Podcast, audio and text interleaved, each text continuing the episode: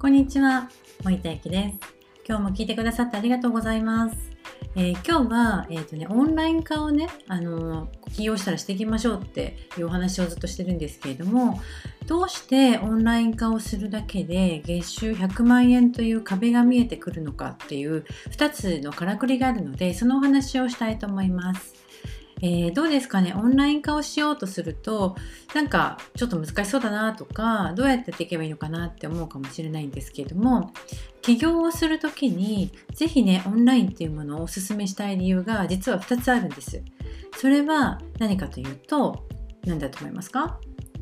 えー、それはですね利益率と高単価なんですよね。ちょっとね一つずつ見ていきたいと思います。利益率のお話です。えー、通常起業するとすると例えば店舗を借りたりとかね何か仕入れをしたりとか例えばサロンさんですとかだと特にそうですよね。あの、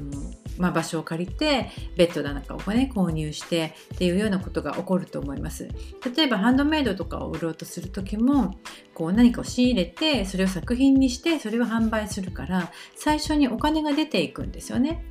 なので例えば100万円分まあ売れたとしても仕入れがまあ30万とかねで店舗コストがまあ20万ぐらいだとすると利益って半分持ってかれるから利益は半分,、えー、半分の50万になるわけです。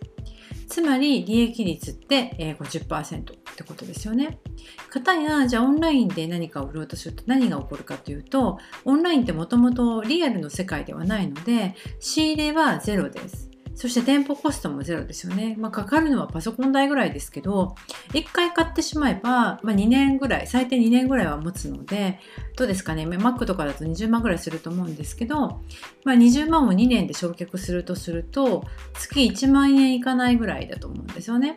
で、これで、例えば、えー、と1ヶ月で100万円売れたとしたら、まあ、利益はほぼ100万円っていうことですよね。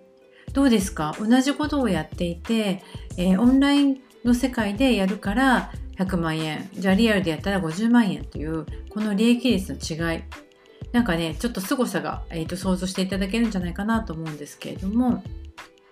もう一つの理由は何かというと高単価にすることができるっていうことなんです。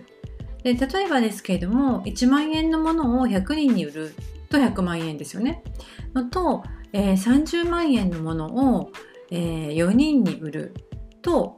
まあ、100万円ちょっと超えるぐらいだと思うんですけれどもどっちが大変だと思いますか？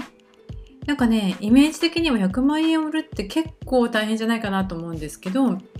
人に売るってなるとまあできそうな気がしますよね。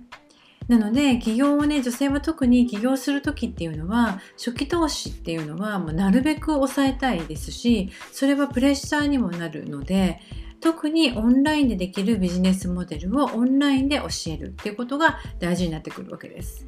ですので、まあ、リアルビジネスが悪いっていうことは全然ないんですけれども、オンライン化をすることで、えーと、手にするメリットっていうのが利益率と高単価ということなので、ぜひね、あなたのビジネスに取り入れていただければなと思います。えー、今日はそんなお話をさせていただきました。今日の話は以上になります。聞いてくださってありがとうございました。